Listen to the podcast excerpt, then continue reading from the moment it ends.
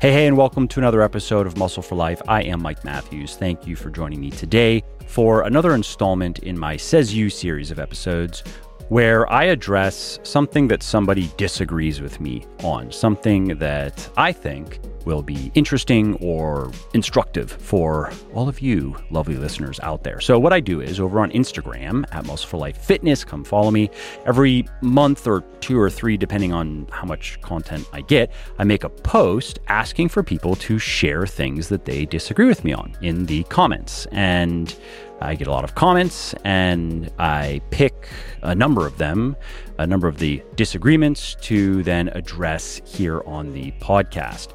And so in today's episode, I'm going to be talking about protein intake because although I don't have a note here on who challenged me on this, but thank you if you are listening.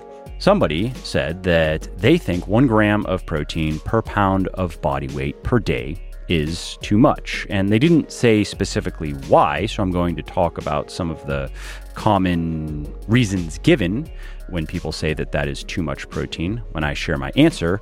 But that's what today's episode is going to be about. Is a gram per pound of body weight per day too much, or is it at least more than is necessary?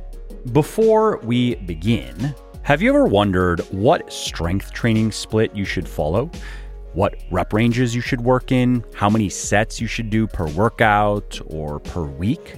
Well, I created a free 60 second training quiz that will answer those questions for you and others, including how frequently you should train each major muscle group, which exercises you should do, what supplements you should consider, uh, which ones are at least worth taking, and more.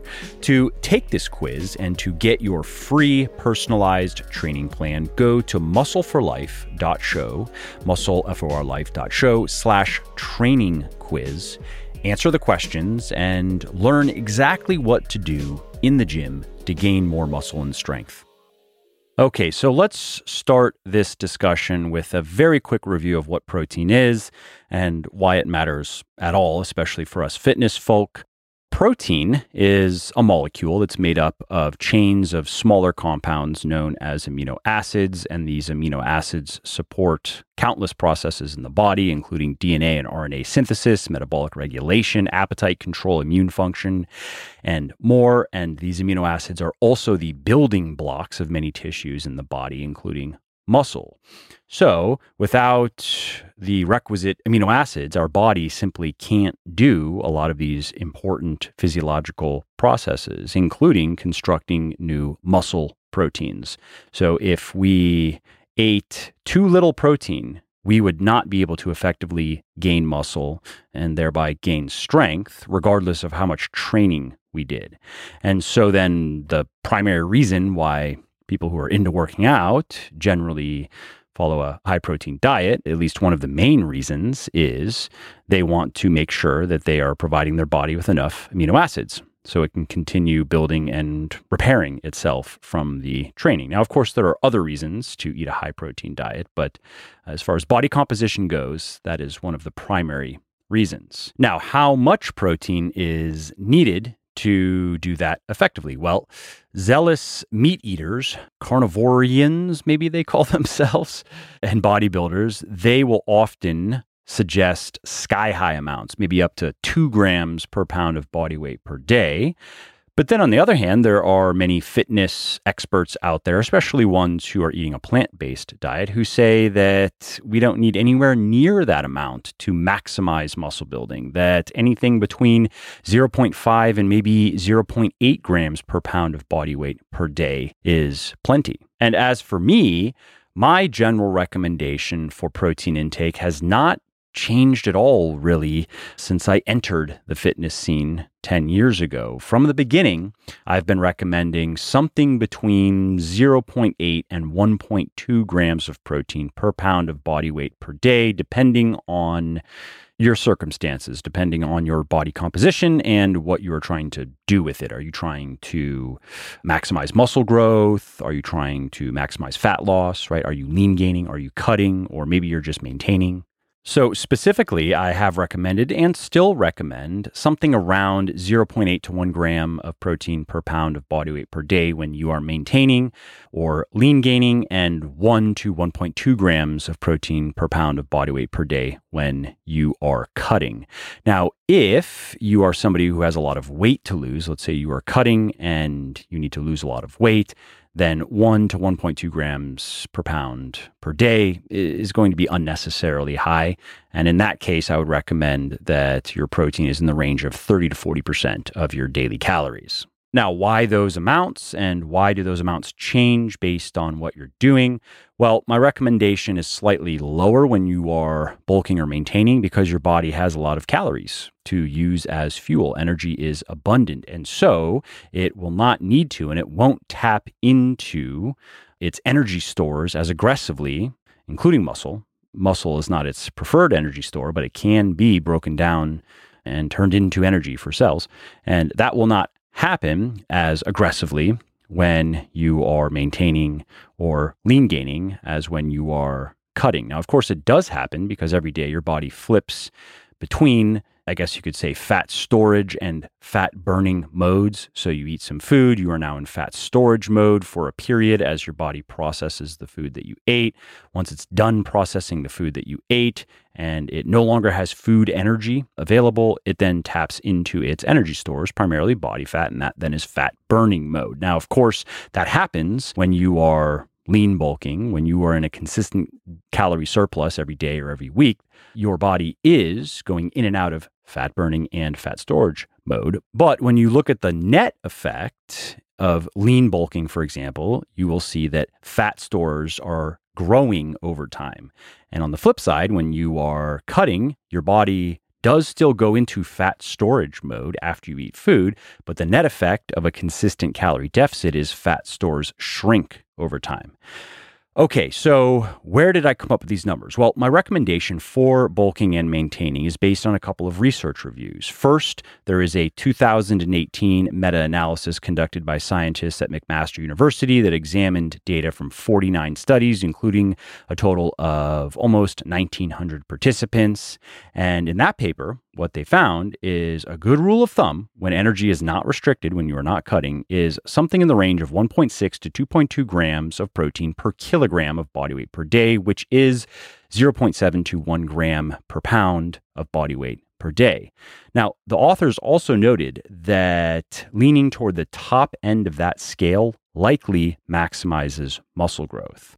And then there's another review that was published in the Journal of the International Society of Sports Nutrition that explained that 0.55 to 1 gram of protein per pound of body weight per day is adequate for supporting muscle gain so long as calories are at or above expenditure. So we're talking about maintenance or lean gaining.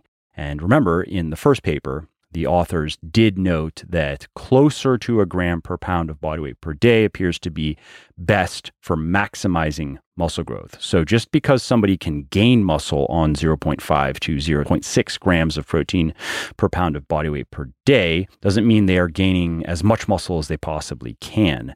Uh, chances are they would gain a bit more if they ate a bit more protein. Now, with cutting, I mentioned earlier that when energy is restricted, you are at a higher risk of losing muscle. Your body is more inclined to burn muscle tissue. That's not literally what happens, of course, but to break muscle tissue down and convert it into a usable source of energy for cells. And that's one of the reasons why it makes sense to eat slightly more protein while you're cutting. Research shows that that will help you retain muscle, which of course is the goal. When people say, or at least it's half of the goal, right? When people say they want to lose weight, what they really mean is they want to lose fat and not muscle. And if somebody doesn't understand the importance of retaining muscle, why that really should be half of the goal when you are cutting. One half is I want to reduce my body fat level, the other half is I want to retain or maybe even gain muscle. If somebody doesn't understand that, they might lose a bunch of weight, but also a bunch of muscle, and then wind up with a, a skinny fat type of physique that they are not happy with and that they don't know how to fix because they don't understand uh, this point of body composition that the look that many people are after requires a very specific body composition, not necessarily a specific weight, it requires a specific body fat level or range and a specific muscularity, a certain amount of muscle in the right places, uh, depending on the person. I mean, gender separates. So men are generally more concerned with building their upper body than their lower body, and, and vice versa with women. But you have to combine those two things the right body fat level and the right amount of muscle in the right places on your body. And so, again, my general recommendation when cutting is something around one gram of protein per pound of body weight per day, possibly up to 1.2 grams. And what is that based on? Well, there is a 2018 review that was published in the International Journal of Sports Nutrition and Exercise Metabolism that looked specifically at protein recommendations for people trying to optimize their body composition. And the researchers found that the best protein intake for maintaining muscle was 1.8 to 2.4 grams per kilogram of body weight per day. And that works out to 0.8 to 1.1 grams of protein per pound of body weight per day. That said, another systematic review that was conducted by scientists at AUT University found that eating slightly more protein than that, 1.8 to 2.7 grams per kg of body weight per day, which is 0.8 to 1.2 grams per pound per day, might be even better. And so my recommendation is is somewhere between the middle and the top end of those ranges. And so that's where I wanted to start this episode. I wanted to show that my recommendations are not too high from a muscle building standpoint, from a body composition standpoint. Now let's talk about health and well being. Are those recommendations maybe optimal for body composition, but not for health and longevity? Do they increase the risk of disease and dysfunction, for example, or could they do that? Well, the most common concern that people share with me, at least, regarding a high protein diet is its potential effects on the kidneys. And you can find at least a, a couple of long term observational studies that have shown that there is an association between high protein dieting and declining kidney function, particularly among people with kidney disease. And there is some animal research that shows that high protein dieting may increase the likelihood of experiencing kidney problems. But we have to remember that observational studies can only show that two things are associated or appear to be associated, not that one causes the other. And animal research is useful, but it does have limited applicability to humans. And so, what that means is none of those studies, those observational and animal studies, constitute strong evidence that high protein diets cause healthy humans to have kidney problems. And if we look at human research, we can find an abundance of high quality, randomized, controlled trials that show that high protein dieting has no negative effects on kidney function in people who have healthy kidneys. And that's true even when you eat a lot of protein. For example, a team of researchers at Nova Southern University have conducted several trials using protein intakes as high as 3.4 to 4.4 grams per kg. So that's as high as 2 grams per pound of body weight per day. And in those studies, they have consistently found no harmful effects on health whatsoever. Finally, to quote from the International Society of Sports Nutrition, this is their position stand, I quote, multiple review articles indicate that no controlled scientific evidence exists indicating that increased intakes of protein pose any health risks in healthy exercising individuals.